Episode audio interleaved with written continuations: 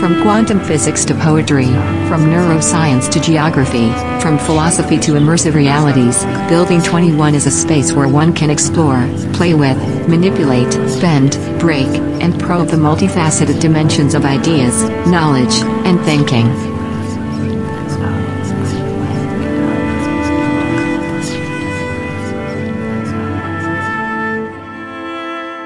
Antonio Zadra is full professor in the Department of Psychology at Université de Montréal, where he is director of the Dream Laboratory. Antonio Zadra is also a researcher at the Center for Advanced Research in Sleep Medicine and co-author of the recently published When Brains Dream. For much of his adult life, Antonio Zadra has been interested in all kinds of questions about dreams, from why our memories for dreams are so fragile, to how dreams relate to waking life, to whether dreams have a function. He is also interested by specific kinds of dreams and has conducted numerous studies on lucid dreams, nightmares, and recurrent dreams.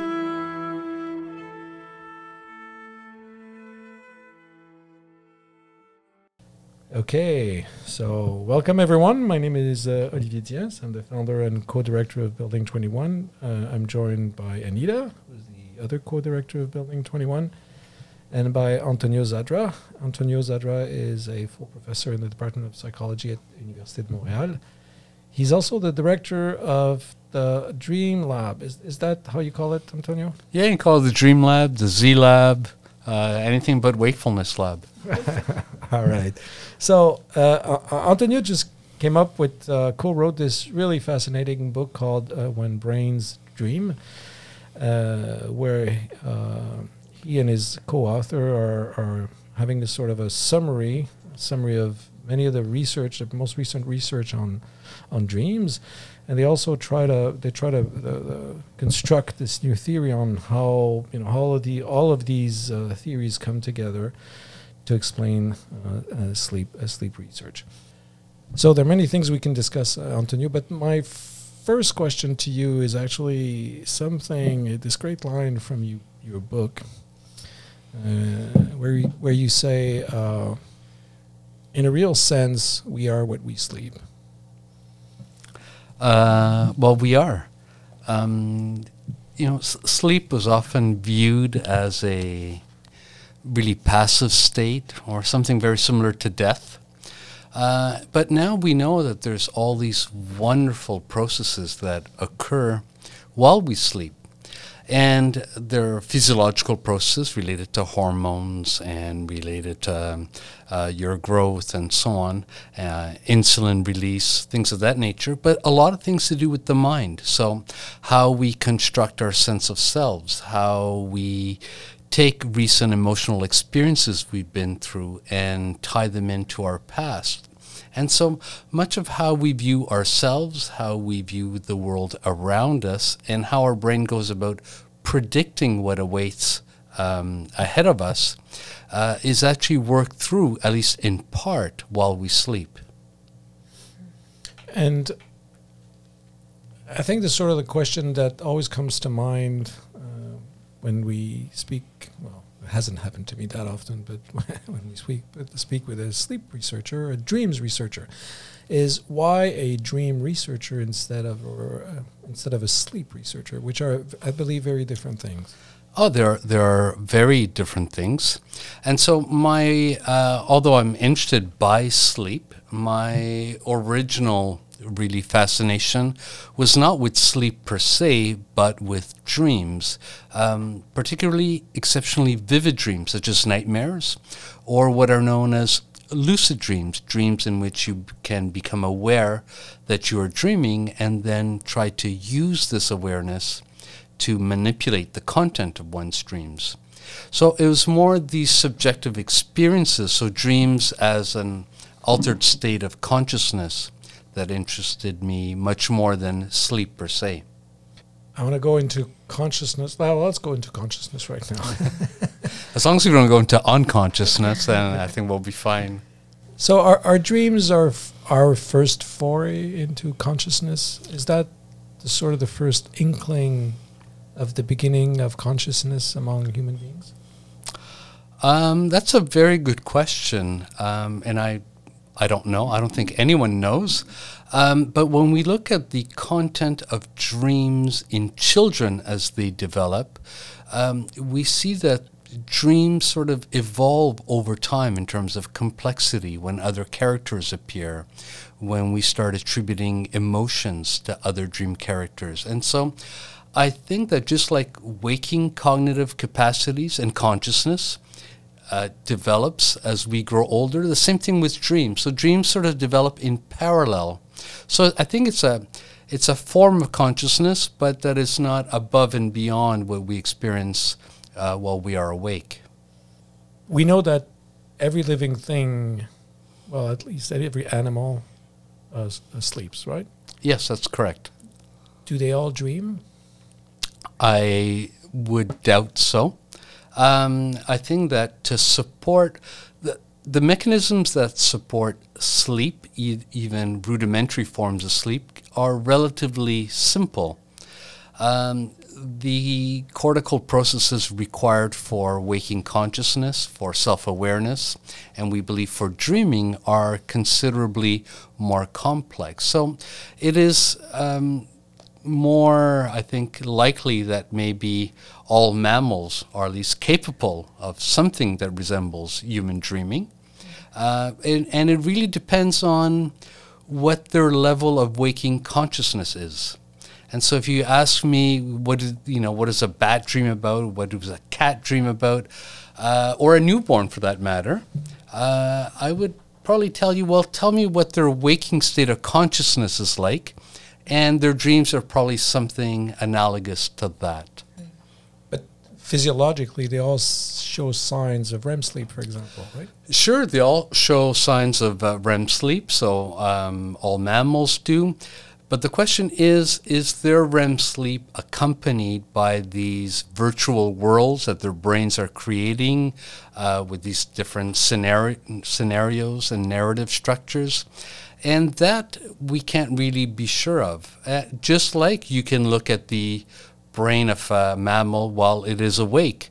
But then if you ask, well, what's its consciousness like? Is it is it kind? Is it grateful that I fed it? Is it enjoying the music? Well, grateful, enjoyment, sad, those are really human qualities that we can project onto other animals. And so we can do the same thing with dreams if we want, but to assume that they experience dreams as we do, we who have a particular form of language, who are used to navigating in similes and metaphors, and that get uh, incorporated into our dreams as well, it's not clear this kind of symbolic representation necessarily takes place uh, in a mouse or a rat, for instance.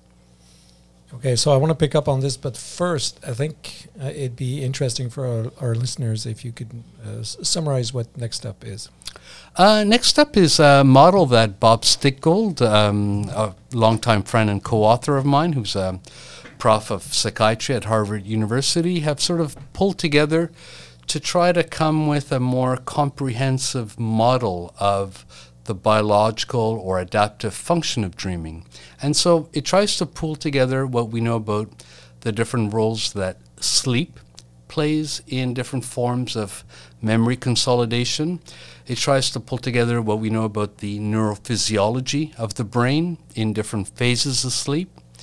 It looks at how dreams vary across different sleep stages. So we can have different forms of dream imagery as you're falling asleep, in light sleep, in, in deeper phases of sleep, in REM sleep. And so it's to bring these different fields of knowledge that we have about dreams uh, together in a more unified uh, perspective, uh, touching about uh, maybe why dreaming evolved in our ancestors and what role it may play in our adaptation and well-being. But the most the most fascinating part of sleep for most people is REM sleep, and Yes. and in your book you, you explain why the sort of sort of evolution evolutionary need for REM sleep, what it does actually for for both the individual and the collective at the same time. Yeah, so REM sleep executes uh, many functions, uh, including some related to emotional processing, um, uh, emotional regulation, and but it is also the stage of sleep where we experience our most vivid forms of dreams. Um, and so emotionally salient dreams, uh, vivid dreams. And so it's where the brain is doing dream wise its best work, if you want. It's also the, the phase of sleep where the dreams tend to get most bizarre, unusual, uh, that we're more likely to recall uh, upon awakening.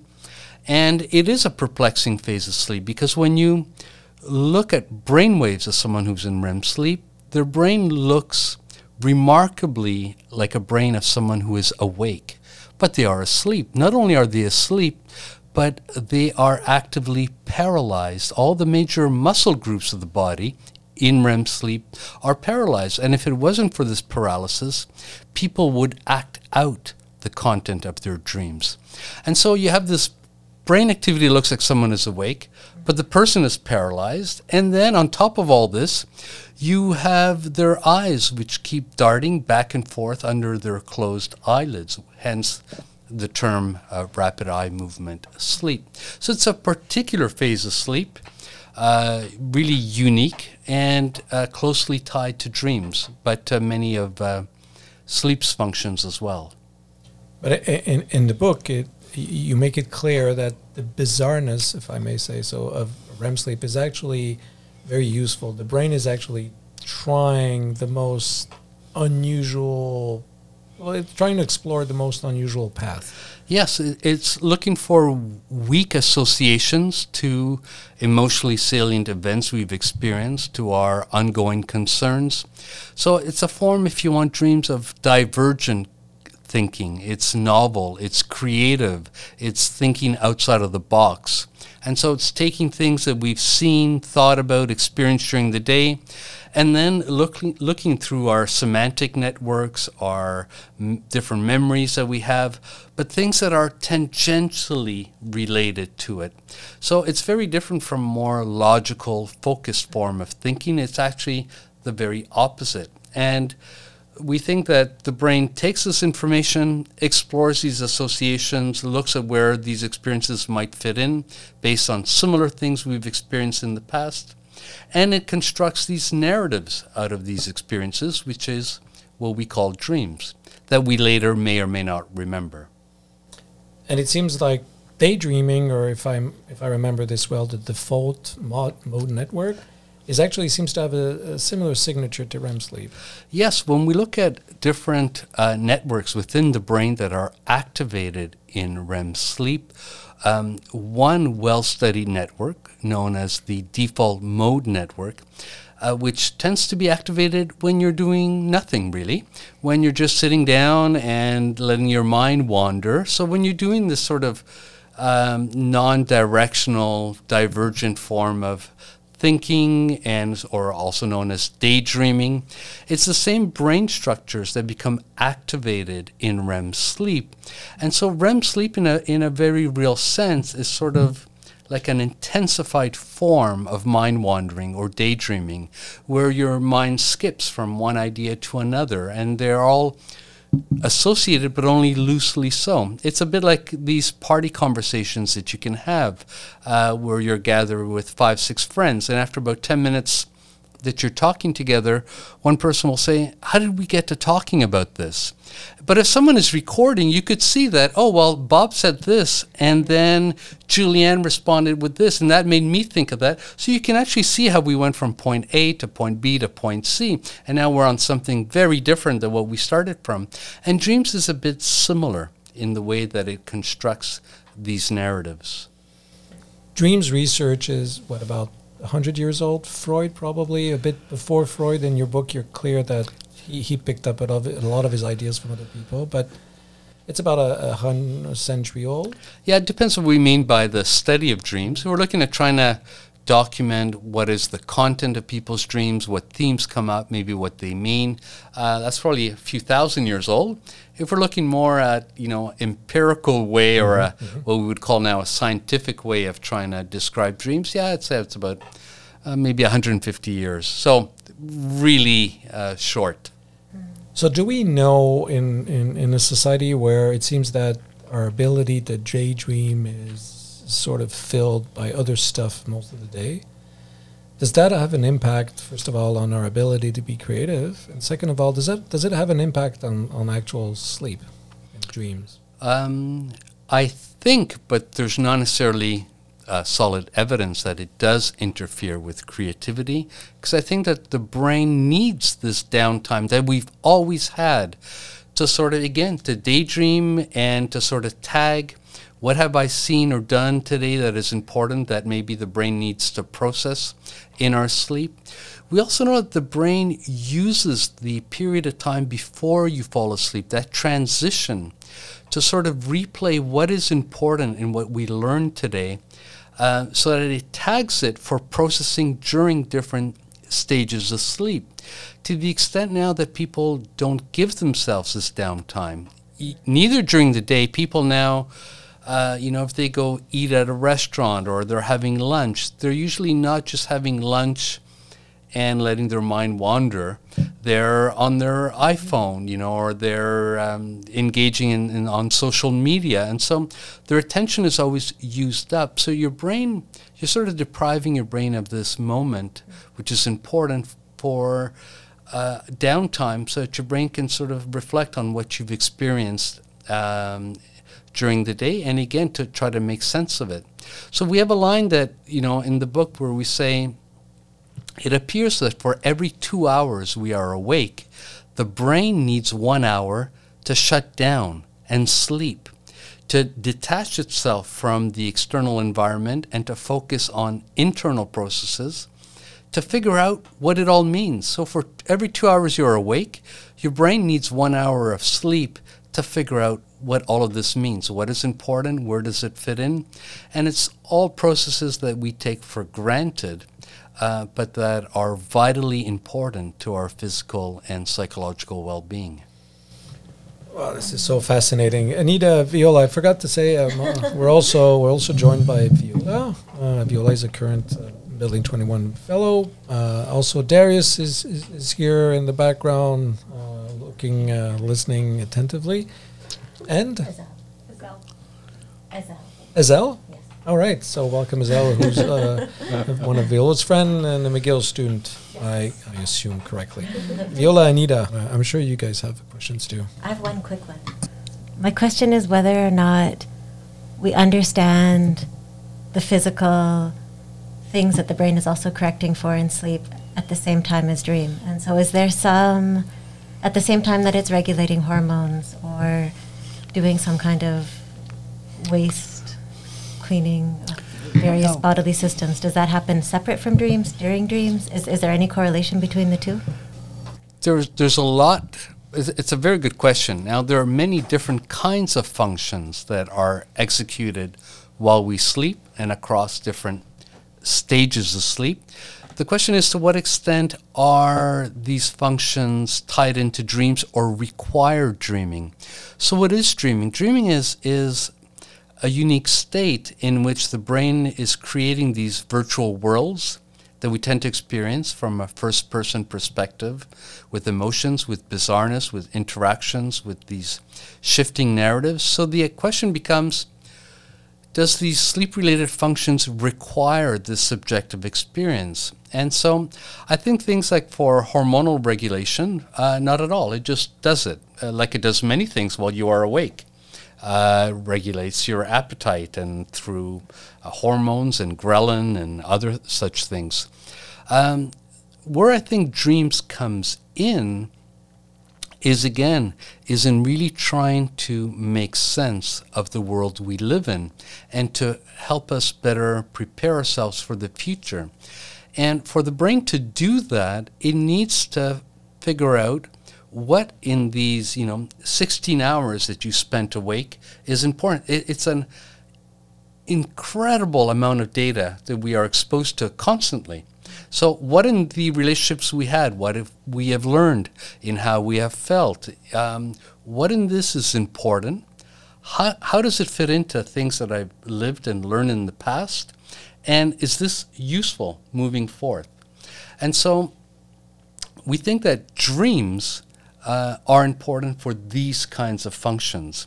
And we also know that um, things can go wrong in these processes. So you can see that in post traumatic stress disorder related nightmares, where the brain is no longer capable of taking emotionally salient events that you've experienced during the day and showing you these events dissociated from the emotions that usually accompany them, which typically takes place in our dreams.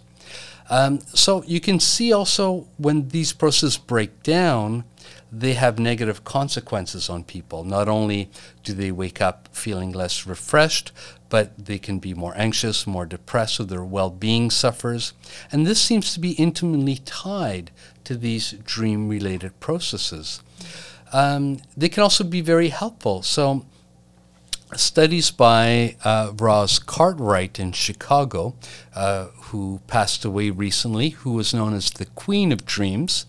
Uh, she had studied women undergoing divorce, and she looked at women who were depressed, women who were not depressed, and how they adapted to these stressors, their ongoing divorce, over time. And one thing that she showed is that the women who actively dreamt of their ex spouse in positive ways, in emotionally salient ways, who incorporated them in their dream narratives, were the ones who a year later appear to show the most improvement or adaptation uh, to their ongoing circumstances. So there's many of these kinds of evidence that suggest that beyond whatever physiologically the brain is doing, uh, the things we experience in our dreams, how the brain goes about selecting our memories and how it weaves them into a dream narrative and how it tells stories about things we've uh, encountered, plays a role in how well we do or not as we move ahead with our lives. Um, so I was here a little while ago when you came to talk uh, at B21, and you mentioned that being a, a, dream researcher compared to being a sleep researcher was kind of viewed with some skepticism uh, among a lot of scientists. I was wondering um, if you if you know why that is, if there's any like what are the biases against dream research? Sure. Well, th- there's many. So. Uh, first of all, many people rarely or never remember their dreams, and so they don't know what you're interested in. They're like, "Oh, okay." They're like, "What exactly?" Second, uh, dreams are private, subjective experiences, and so, um, so it's sort of unique in that way that you you never study dreams directly. What you study are dream reports, what people tell you.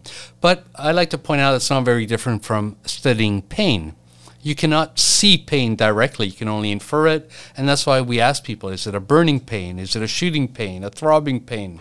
Uh, and so, and for others, dreams or interest in dreams is intimately tied to these ancient questions about what is the meaning of my dream? So it's like the whole dream dictionaries and so on, or Freudian dream interpretation. So I think there's many factors that work against dreams being taken seriously. Uh, then for many, they think that dreams are just this random nonsense. It's just your brain going crazy, and that there's you know no rhyme or reason to it, and no interest in studying dreams. Um, and I would say that up until maybe two decades ago, um, there was a lot less interest in even sleep we still aren't sure why we sleep. We know, but there's over these past decades really uh, an incredible body of work showing us the different functions that sleep seem to execute and how complex they are as a fo- as a as a function of sleep stages. And also, when you study sleep, well, you have a lot of more concrete sleep related disorders like insomnia or narcolepsy, things of that nature. Uh, with dreams, other than maybe recurrent dreams or nightmares, there's, you know, uh, relatively little. And even that is often viewed as something that you can't really treat or that will disappear on its own or that we shouldn't take seriously. So um, I think that the science of dreams has often faced an uphill battle. Uh, on the other hand, over the last, I'd say, five, ten years, there's definitely been a renewed interest into the science of dreams, and we see it from people in different fields being interested by the question of how and why we dream. And so we can, there are anthropologists, philosophers, people in neurosciences, people in uh, AI, uh, all interested in different facets of dreams and what we can learn uh, about them and maybe what role they play. So I think that there's a renaissance and uh, recognition of the importance of dreams and what we stand to um, gain by studying them uh, empirically. There's there's a, a notable uh, finding or study that showed acute sleep deprivation can have an antidepressant effect.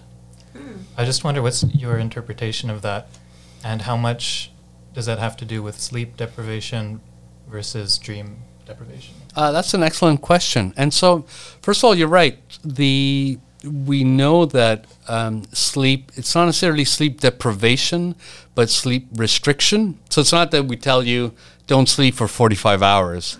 It's more you're only going to be sleeping five hours a night. Um, and so restricting sleep uh, can have a positive effect, yeah, on uh, depressive symptoms. We're not quite sure why that is. Um, to what extent dreams play a role, I think we know even uh, less about.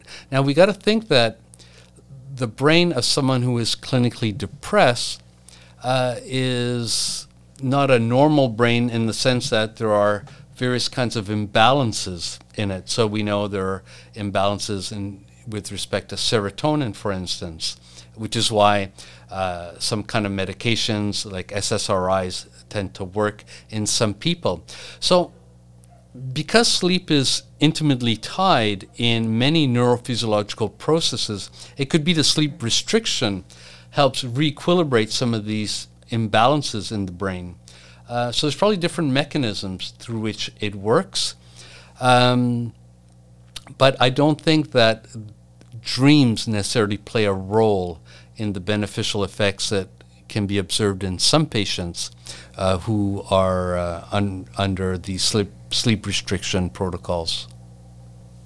Uh, I was more curious about um, like the dreams that sometimes feel like they just came out of the left field. Like you, it's not necessarily when you recall, not something that is related to the day you've had, but it's just kind of is just something that you had not thought about and kind of maybe disorients you the next day. Like, uh, what do we know about those kinds of dreams? All right. So dreams are are well, to me anyways, are fascinating for many reasons. But one reason that they generally have intrigued people is because of their unusual nature. Right? Uh, no one would go, "Oh my gosh, you won't believe the dream I had last night. I was in my car, stuck on the twenty right? Like no, that, that's like I actually have sometimes dreams like this, and I wake up in the morning. It's like, what's the point of sleeping? so. But for you, it might be a metaphor that you're, you know, that you have all these plans that you can't execute them, right? So you're stuck in traffic. Um, and so, um, to to come back to your um, your question here, you you made me deviate. so the question was, uh, why do we have sometimes Oh, yeah. weird dreams that are not related to the day-to-day event? So w- when we look at, thank you. when we look at the content of people's dreams, uh, one thing that is remarkable is that instances of what are known as episodic memories, so memories for events as they actually occurred during wakefulness, are very rare in dreams. At best, we have little mini fragments, but it's not the whole you know, if you yesterday you were at a park with some friends playing frisbee or whatever, your dream might have, you know, frisbee, might have the park, some of your friends, but all the other details are different. And so dreams don't show us events as they happened. They tell stories about them. And so it's very different. And so when you're saying that the dream comes out of left field, it is because your your brain is exploring these really weak associations to things. Is you know, you played frisbee with your friends yesterday at the park. Where does that park fit into other parks that I've had? What kind of emotions have I had the last times I was there? You know, Bob and Bridget were there as well. You like Bridget, you like Bob a little less. Where does this fit in in your in your conception of relationships? And you know, how does this impact going forth? Um, you might have different associations to frisbee. You know, frisbee might make you know the the frisbee hovering might have a, a semantic relation to pizza. Pizza, why? Because you have these images. You know, when people are flinging the pizza across in the air. So your brain, I mean, I'm just ad libbing here, but your brain might be exploring all of these things. And so it weaves this story that'll bring in pizza and you know Bob that you're having a disagreement with, but this other person that you are enjoying, or a, a, mixture of that. And then you're at a restaurant, but you know there's a tree in the middle of the restaurant, but it's actually taken from the park that you were in. And so it weaves all these things, and I think that the brain also looks at how do you react to the dream, and how does people and the dream itself react to you in terms of your thoughts, your emotions, and that there's a constant dynamic interplay between you and the dream world, and that this is useful information for your brain. You got to keep in mind that your brain creates two delightfully wonderful things when you are dreaming. It creates you, right? So you actually see things, you can hear things. Um, so it's a multi-sensory experience, but it also creates all the people and the scenery around you. And even though your brain is doing this, you have no idea how the characters in your dreams, for instance, will react to you or what they will say. And I like to give the example that even in a lucid dream, even in a dream in which you know that you are dreaming, you might be able to make a dream character appear. And then you can ask them a question Who are you? Who am I? Uh, what should we know about this dream? You know, what's the most important thing I should pay attention to? You can ask them whatever creative question you want but you have no idea how they're going to react, what they're going to say, what answer. It might be profound, it might make no sense, but the answer is being created by your brain, right? As you are asking the question, your brain is, here's the answer, but it's kept outside of your awareness. And so I think this is also a key in our understanding the function of dreams, that the dream probably needs this information. What is your spontaneous reaction? To everything it is creating, but also how are your emotions and your thoughts feeding into these characters, in, in these environments.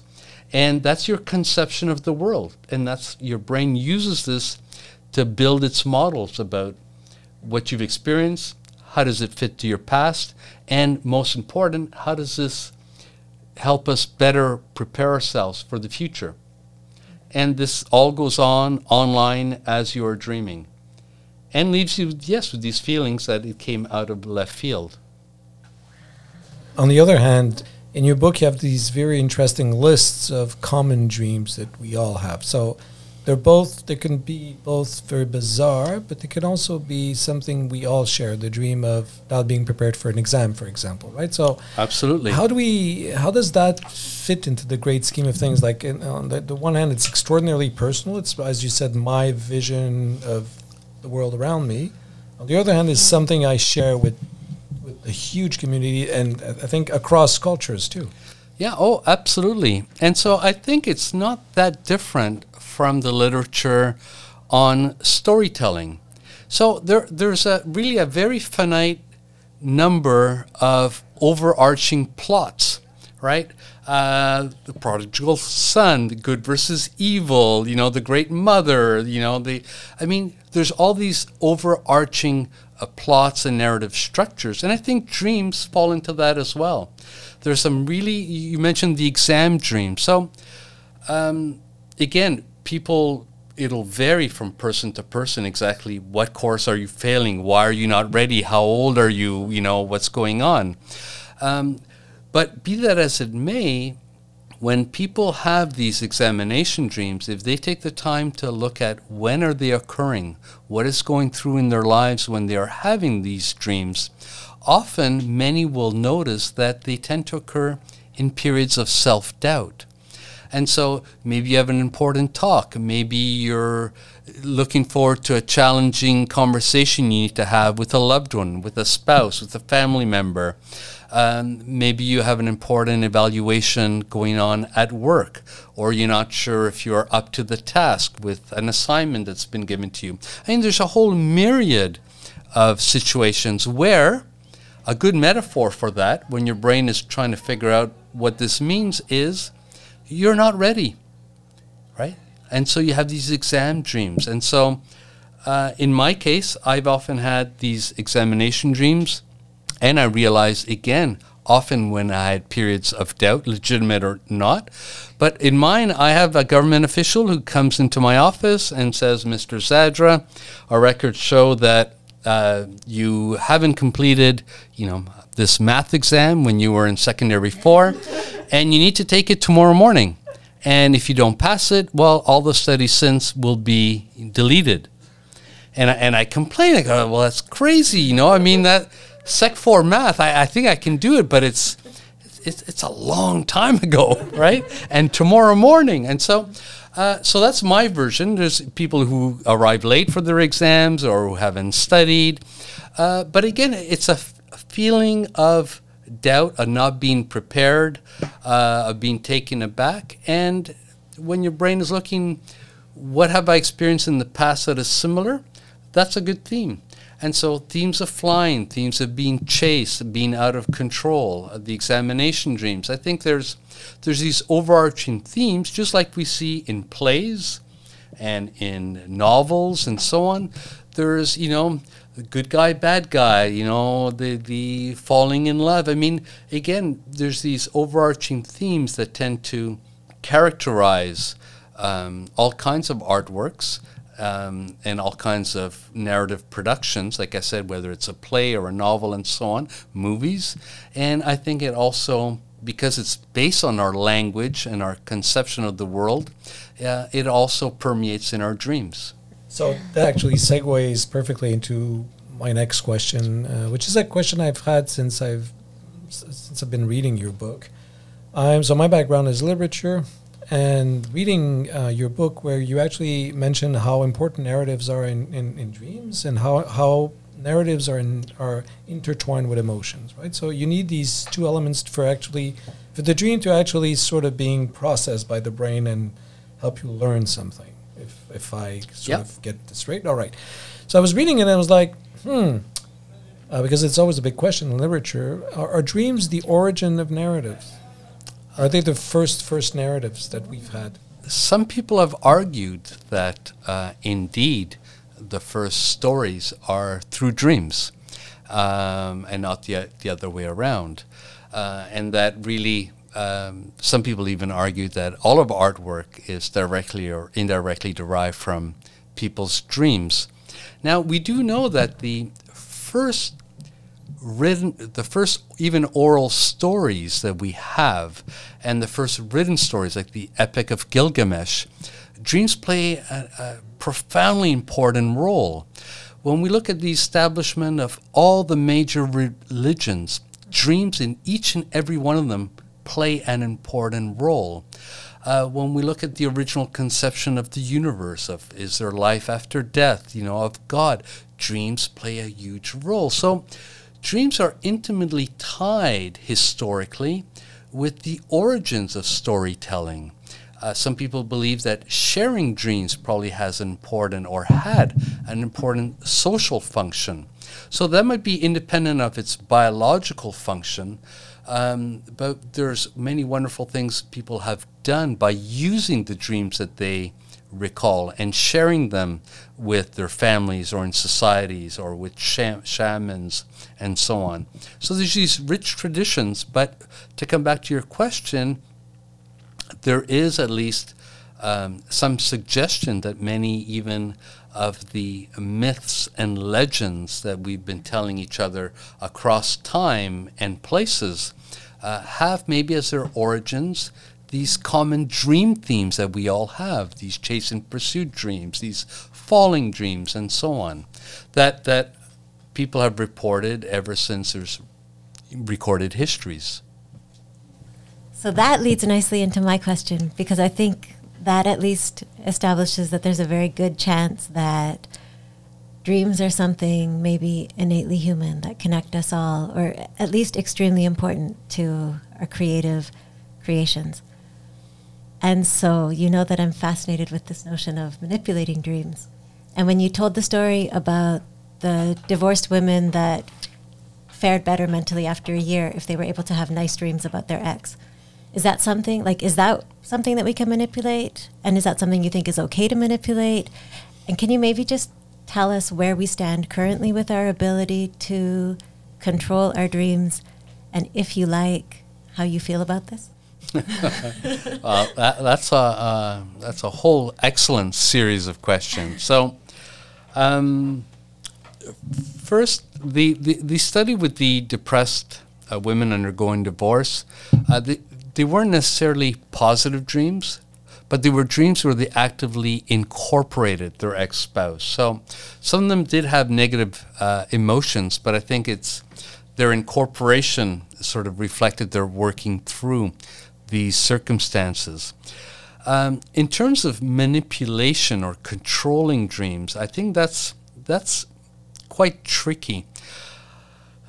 Dreams are quite impervious to external manipulations. That is, when people are in REM sleep, you know, researchers have tried to expose them to films, to uh, show them, you know, to present them auditory stimuli, heating stimuli, pain. And sometimes they get incorporated into the dream, sometimes not, but the dream seems to have sort of a mind of its own. Now, that doesn't mean we can't manipulate it. Um, one of the easiest dream related phases to manipulate is what are known as hypnagogic dreams, dream images that we have as we are falling asleep.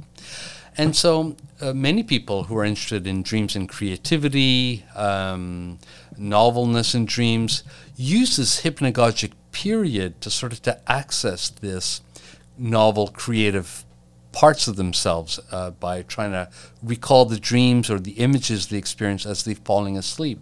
And those are quite, you can manipulate through sounds, uh, through tape recordings, through music. Now, the controlling the dream uh, is very popular to the extent that it's related to a phenomenon known as lucid dreaming. And people often say, oh, if you learn to have lucid dreams, you can control your dreams. And I think that's a, a, a misnomer and also an oversimplification. I mentioned before that you might be able to make uh, a dream character appear in your dream, but you will have very little control over what they will say, do, um, uh, in response to what you do, whether they'll get up and leave, whatever. So those things are outside of your control. Then dreams are filled with details that you don't consciously choose. And so you might have a lucid dream and you go, oh, this is boring. I'm in this building. I'd rather be on a beach um, or I'd rather be at this outdoor cafe. And you sort of, you know, create this cafe and there you are outside outdoor cafe in Paris. But you could ask yourself a bunch of questions. How many people are around you? What do they look like? Is the sky clear or cloudy? Is there traffic in the street? What clothes are you wearing? You know, what's in what's in what's the waiter or waitress like? You know, what's in your uh, what's in your plate? There's all these things that if you stop and look in the dream will have been determined, but not by you. They're they're already there. So your brain, even in lucid dream, does a lot of this online creating of things that you have very little awareness of, let alone control of. The other thing with even in lucid dreams is that it's one thing to become aware that you're dreaming, it's quite another to keep that awareness going.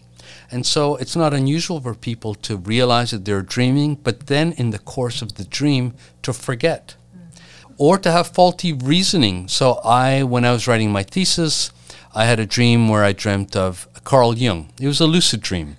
And Carl Jung started telling me all these wonderful things that I should include in my thesis. And he was even making these elaborate diagrams of the psyche and so on. And I was like, I'm not going to be able to remember all of this when I wake up. So I was aware that I was dreaming. Uh, but what was my solution? I was I decided I would take notes. All right. So I'm going to take notes. And I thought I was being so clever till I woke up, you know, with no notes, of course, because the notes were left in the dream world. And so you can, you can, again, you know, lucidity isn't black and white. There's sort of degrees of cognitive skills that come come online if you want. And we know that parts of your brain, your prefrontal cortex tends to be deactivated, especially during REM sleep. which probably explains why you don't have good reasoning, good judgment, critical thinking, sustained attention.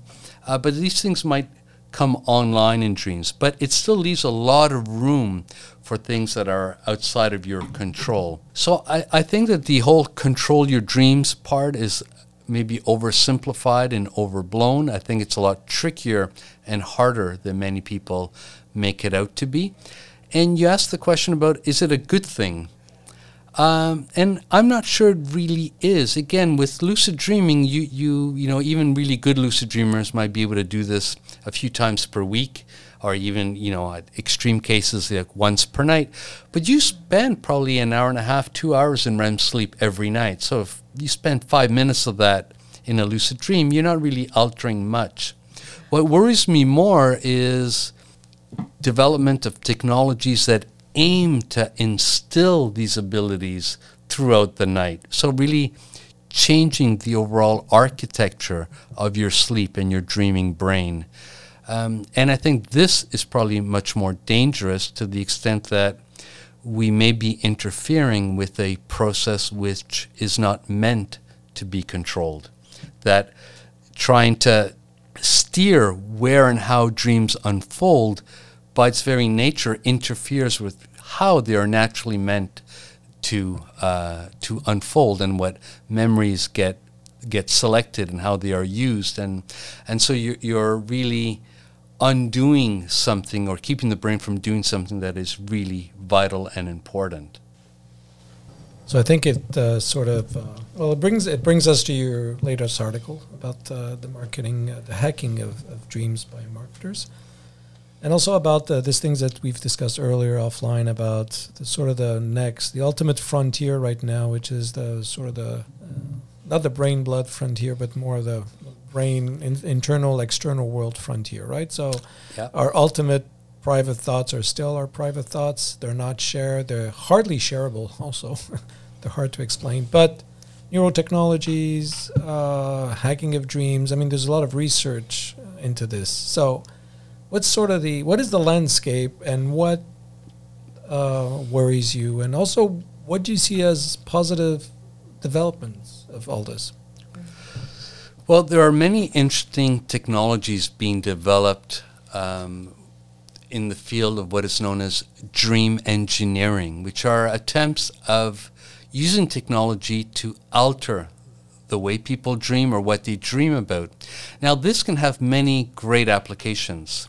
Um, to treat nightmares, for instance, trauma related nightmares, to foster creativity. Um, it can be used by artists, composers, what have you. Uh, so there's there's many interesting uh, venues for this to be used. However, we also know that many companies are actively working on methods of trying to um, induce certain types of dreams in people or thoughts during their dreams or associations to influence their behaviors, their consumer behaviors.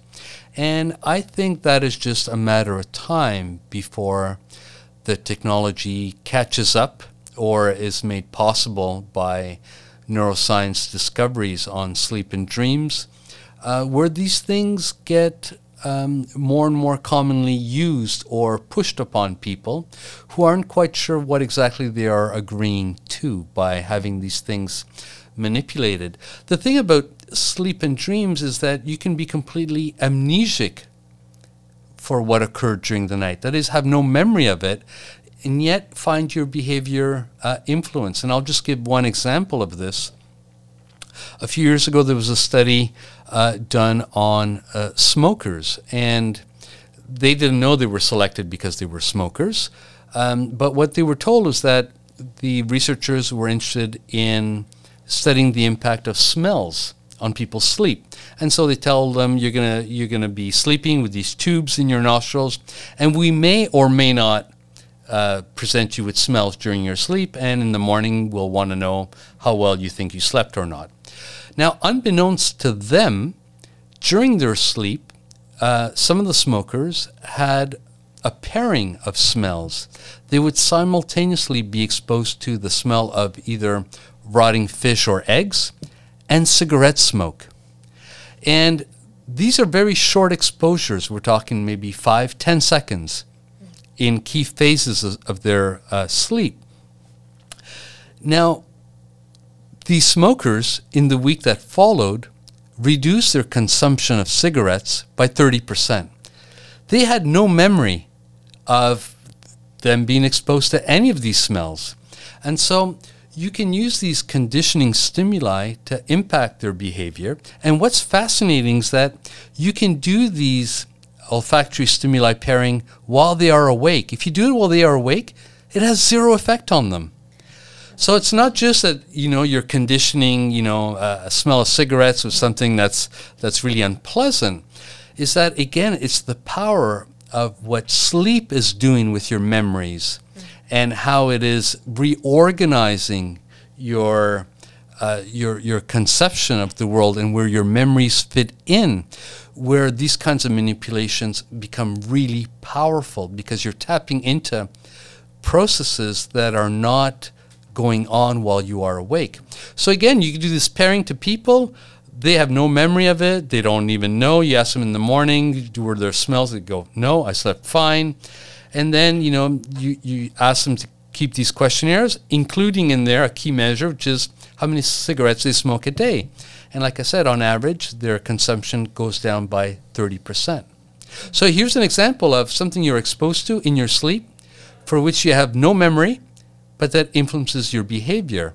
Uh, something was done very similar with presenting the names of brands of people who either like more M&Ms or Skittles, and you can shift their preferences by presenting these uh, sounds in their sleep.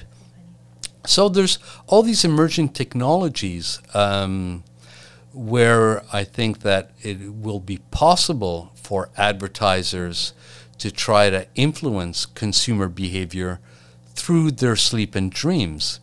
And if you think of all the money invested for making ads that last 30 seconds, think if you have access to eight hours every night of a person's life.